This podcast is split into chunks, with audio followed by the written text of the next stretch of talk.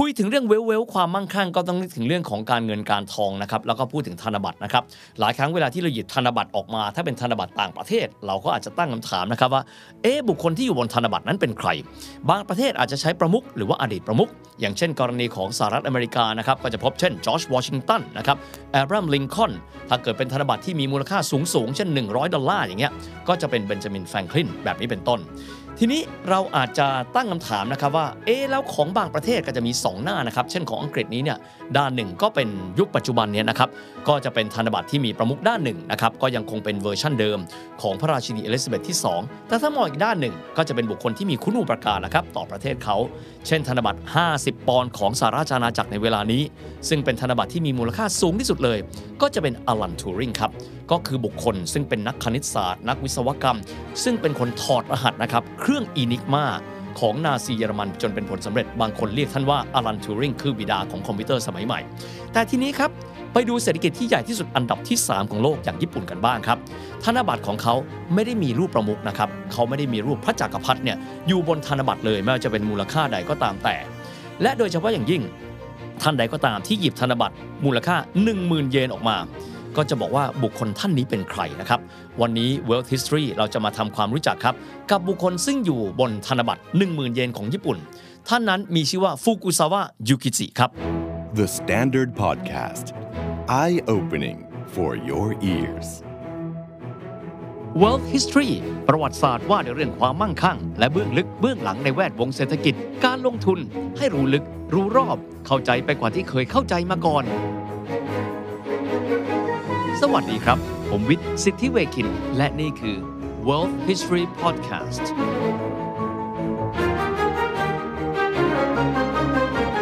พูดถึงท่านนี้ครับฟุกุซาวะยูกิจิก็คงจะต้องพูดถึงบริบทญี่ปุ่นสักเล็กน้อยนะครับ สังคมญี่ปุ่นก่อนที่จะเริ่มเดินหน้าปฏิรูปในยุคเมจินะครับ ก็จะเป็นสังคมศักดินา บางคนก็เรียกว่าสังคมยุคโชกุนยุคซามูไรนะครับ ซึ่งในช่วงนั้นพวกเขาเนี่ยปิดประเทศเป็นเวลายาวนาน 265 ปีครับ โดยในเวลานั้นเขาเรียกว่ารัฐโชกุนปกครองโดยตระกูลโตกุกาวะที่รวมแผ่นดินญี่ปุ่นได้ในปี 1603 ครับ ถ้าเกิดว่าตรงกับประวัติศาสตร์สากลก็ยุคเรเนซองส์นะครับ ก่อนที่พวกเขาจะถูกสหรัฐอเมริกา บีบบังคับให้ทำการเปิดประเทศในปี 1854 หลายคนเรียกกระบวนการนั้นนะครับว่า การเดินทางมาของเรือสีดำหรือว่าคิโรฟูเนะนะครับก็แปลว่าเรือสีดำของแมทธิวเพอร์รีซึ่งเป็นทหารเรือของสหรัฐอเมริกา ในที่สุดครับ หลังจากนั้นไม่กี่ปีระบอบโชกุนก็ล่มสลายครับ ชนชั้นผู้นำต้องการปฏิรูป และอัญเชิญพระจักรพรรดิมัตสึฮิโตะจากเกียวโตมาเป็นประมุขสูงสุด เริ่มต้นศักราชเมจิ ก็คือในปี 1867 ปีนั้นก็คือปีที่ตรงกับปีสุดท้ายแห่งรัชสมัยของพระบาทสมเด็จพระจอมเกล้าเจ้าอยู่หัวรัชกาลที่4นี่แหละครับ ว่าง่ายๆ รัชสมัย 44 ปี ของจักรพรรดิมัตสึฮิโตะก็จะตรงกับรัชสมัยของร5บ้านเรานี่แหละครับ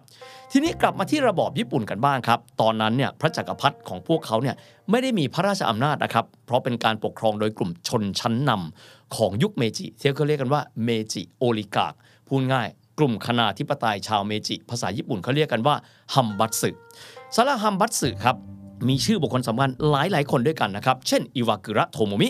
ท่านเป็นเอกอัครราชทูตญี่ปุ่นคนแรกนะครับ ที่เจริญสัมพันธไมตรีกับสหรัฐอเมริกา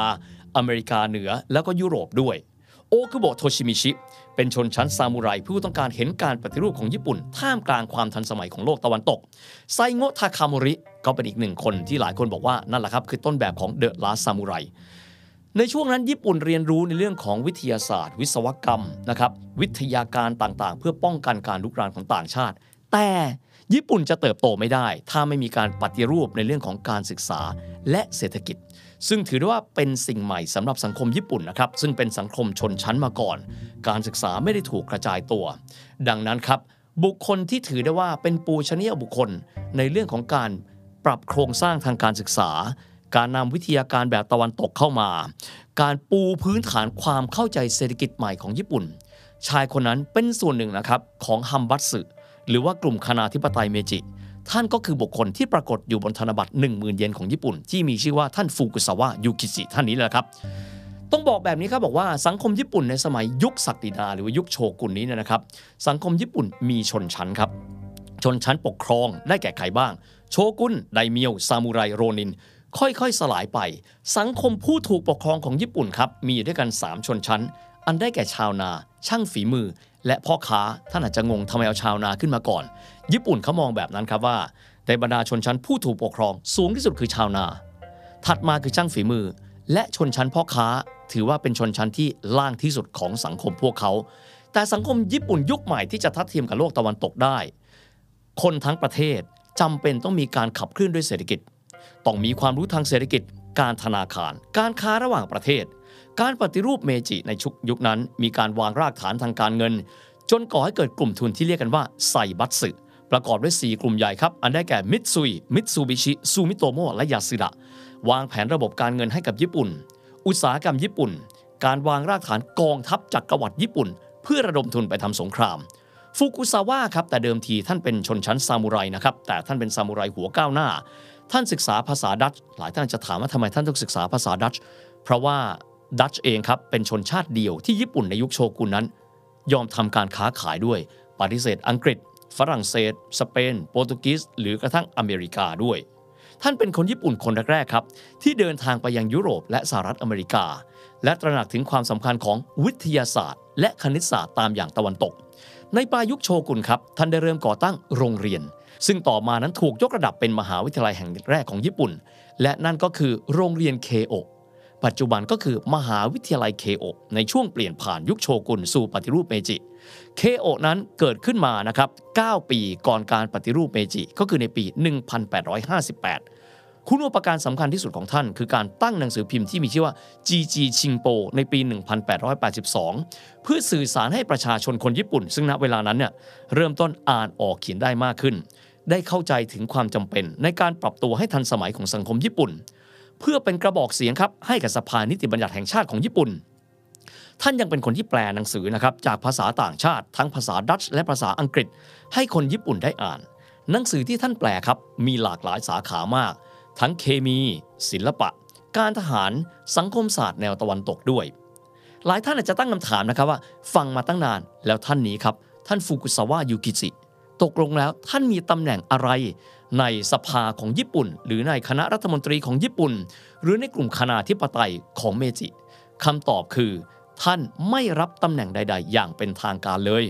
ดำรงตนเป็นผู้นำทางความคิด และการศึกษาจวบจนท่านถึงแก่อสัญญกรรมในปีเมจิที่ 33 ตรงกับปีคริสตศักราช 1901 ครับ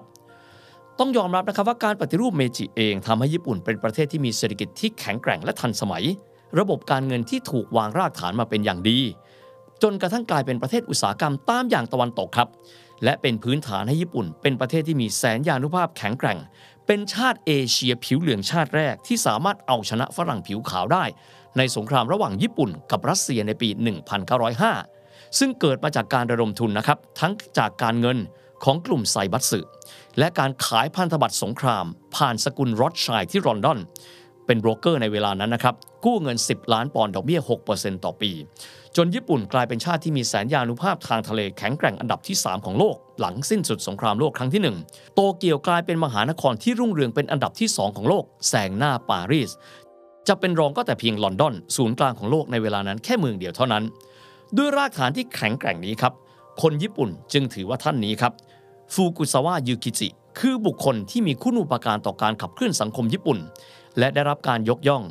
ด้วยการให้มีภาพวาดของท่าน อยู่บนธนบัตร ซึ่งมีมูลค่าสูงที่สุด นั่นก็คือธนบัตรหมื่นเยนครับ พี่วิทย์คะ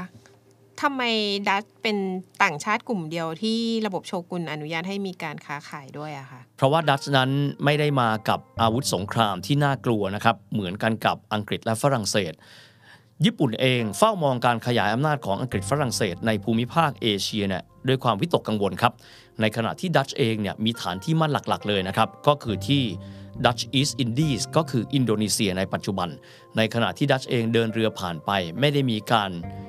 เก็บทุกประเทศที่ผ่านไปเป็นอาณานิคม